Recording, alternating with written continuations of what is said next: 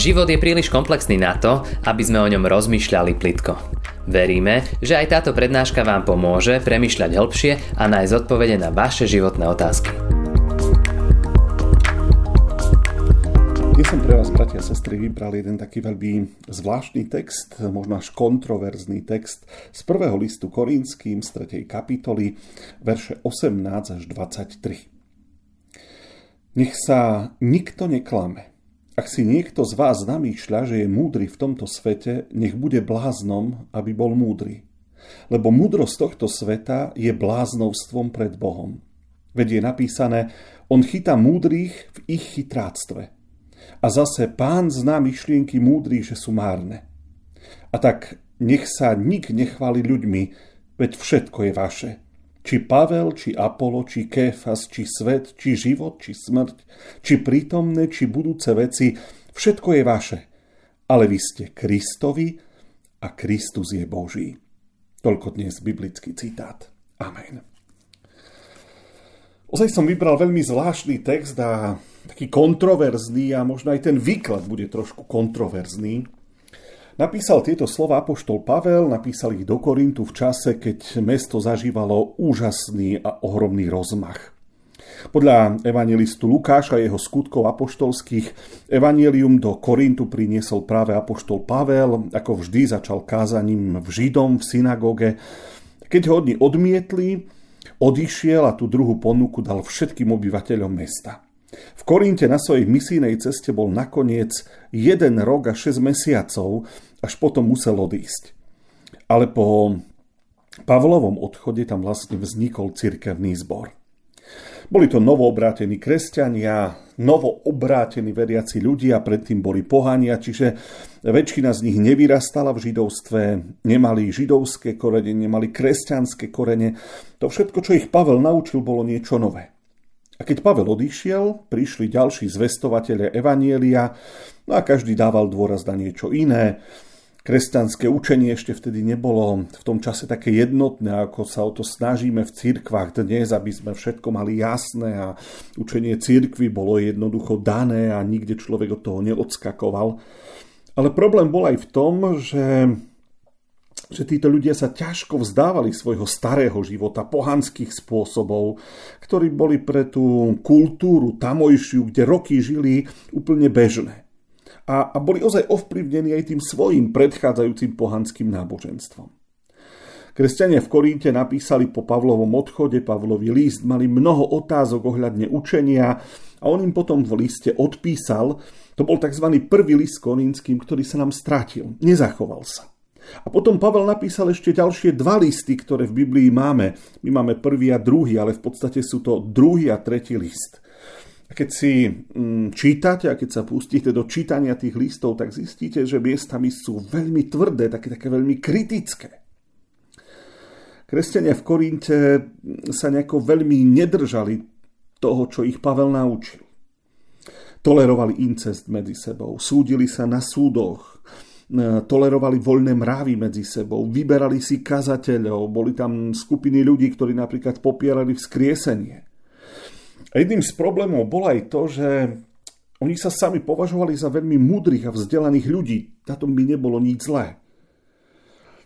Ale to v ľudskou múdrosťou v podstate potom menili evanielium. To, čo im Pavel bol priniesol. A to apoštola Pavla asi najviac mrzelo. A, a trápilo ho to. Veď Gréci boli známi svojou múdrosťou, svojou filozofiou, spôsobom myslenia. Gréci boli patrične hrdí na tú svoju minulosť. A, a tie prvky ozaj zasahovali aj do kresťanského cirkevného zboru. A tu sa začala byť doslova ľudská múdrosť a evanielium. Apoštol Pavel si nevybral cestu nejakého špekulovania, filozofovania, presviečania, naťahovania sa s filozofmi. Myslím, že to veľakrát vnímal Pavel ako prázdne a zbytočné reči. Všetko to špekulovanie, mudrovanie, teoretizovanie. Pavel pokladal za zbytočnosť. A v jeden moment celú tú ľudskú múdrosť úplne zhodil. A nebolo to len raz práve v tých listoch kresťanom v Korinte vysvetľoval, že, že ľudská múdrosť až taká obdivhodná, ani taká úžasná, ako, ako to tí ľudia si to vážili, vôbec nie je. Zacitujem citát e, z prvého listu Korínským. Keďže svet vlastnou múdrosťou nepoznal Boha v jeho múdrosti, zalúbilo sa Bohu spasiť veriacich bláznovstvom kázania o Kristovi.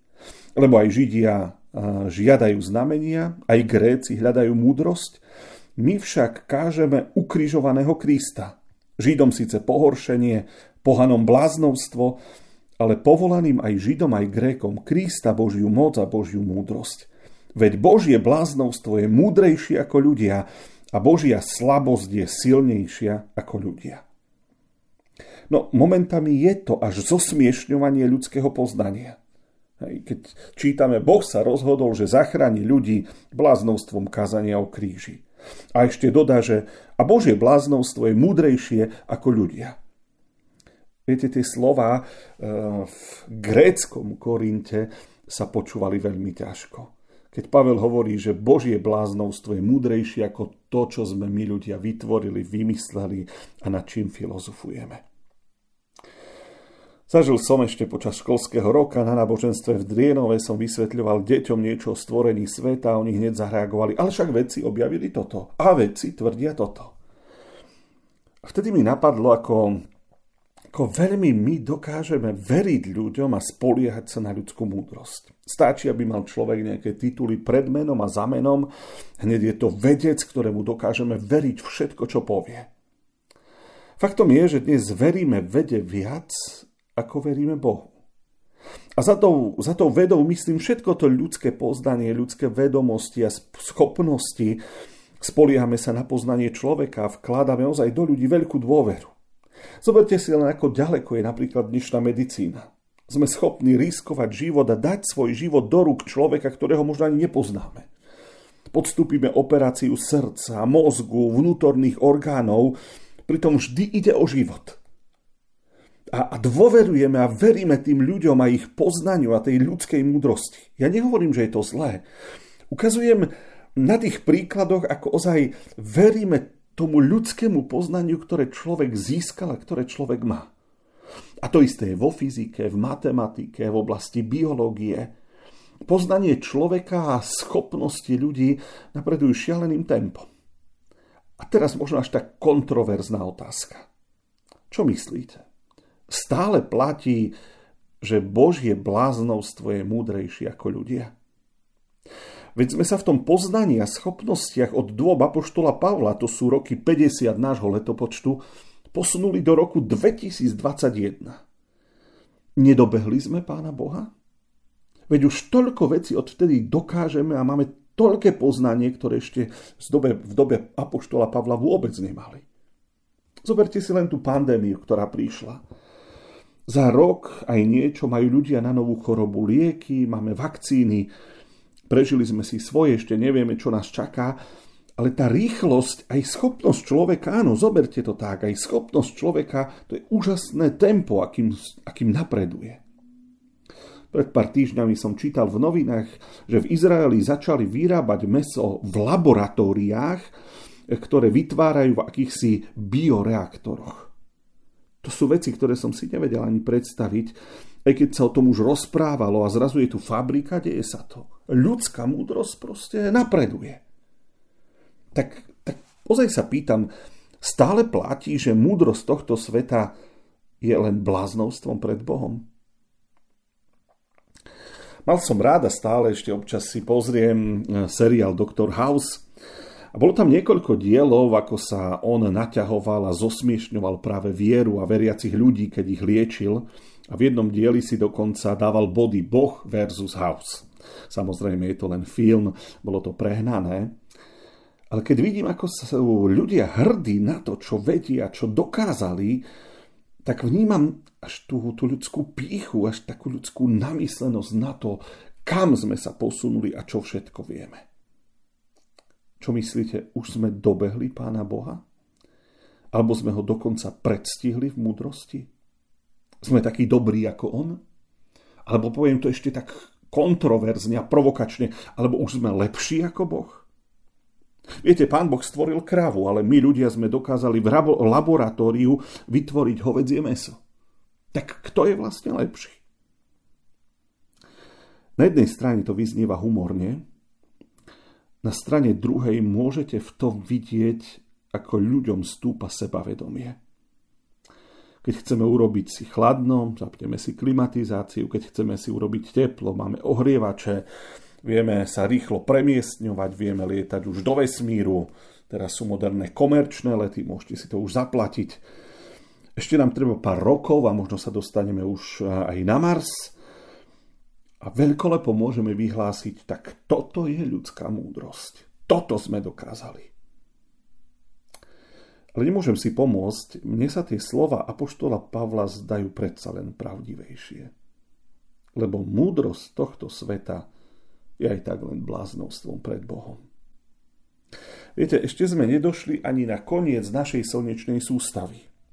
Ešte stále sa točíme len okolo nášho slnka a tých slnečných sústav je milióny. Ale my ľudia sa už tvárime, ako keby sme dokázali stvoriť svet. Snažíme sa pochopiť vesmír, ale, ale nerozumieme životu tu na Zemi. Vieme popísať ľudský organizmus, vieme popísať všetko, čo sa v ňom deje, ako ktorý orgán funguje, ale keď príde smrť, sme zhrození a nevieme sa s ňou vyrovnať a nevieme, čo s ňou robiť a sme bezradní a sme v koncoch.